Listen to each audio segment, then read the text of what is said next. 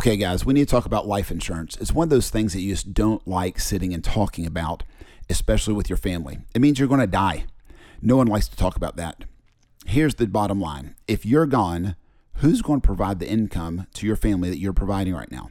Okay, so let's say you're making $40,000 a year.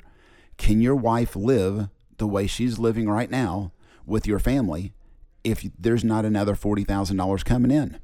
That's the question you need to ask yourself. The thing about life insurance is it is cheap. It is not very expensive at all. If you're in good health, you can get life insurance for next to nothing. And we even have programs right now where you don't have to give blood, step on a scale, fast, or pee in a cup. None of that. And in 20 minutes, you can get preferred rates. So here's what you need to think about. If you are gone, whatever you're making right now, you need 10 to 15 times that. Now, everybody asks, why do I need 10 to 15 times that? The reason is this if you make, and we're going to do simple math right now, if you make $10,000 a year, okay, and you have 15 times your income in life insurance, that's $150,000 of life insurance.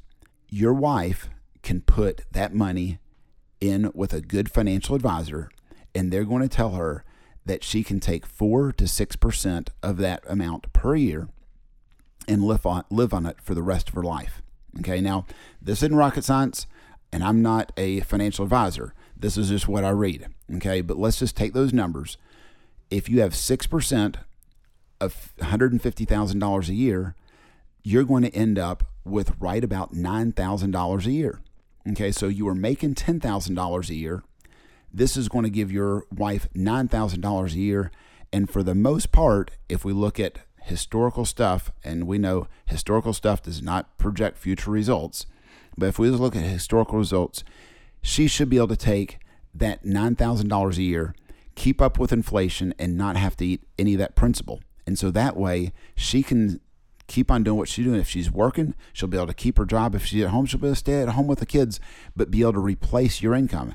That's what life insurance is about. It's about replacing lost income if someone dies. The opposite is true for your wife. If she dies, you need 15 times her annual income in life insurance. The other thing that you need to think about is if your wife is a stay at home mom, she's worth a lot of money. Okay. She's cooking, she's cleaning, she's driving the kids everywhere. Okay. If something that happens to her, even if she's not bringing home an income, it's going to cost you a lot of money to have someone do all those things for your family because she's not there. So you really need to sit down, talk to your wife, and find out exactly how much life insurance you need on you to replace your income and how much you need on her to replace either her income or the work she does in the house and make sure you get it. I mean, if you're a 25 year old in good health, you can have a $100,000 10 year term for less than 10 bucks a month sit down, make sure you have enough life insurance. Most people do not have near enough life insurance. I think statistics say about 20% of the people in America actually have the life insurance that they need to protect their family. Make sure you, that you're not one of them and get the life insurance you need. Call us today, we can help. 423 292 4142, Veritas Risk Management. I'm Andrew Darlington. Meg Jackson in her office does a phenomenal job helping folks with that. Call her today again, 423 292 4142 and let us help you get your family protected with the life insurance you need.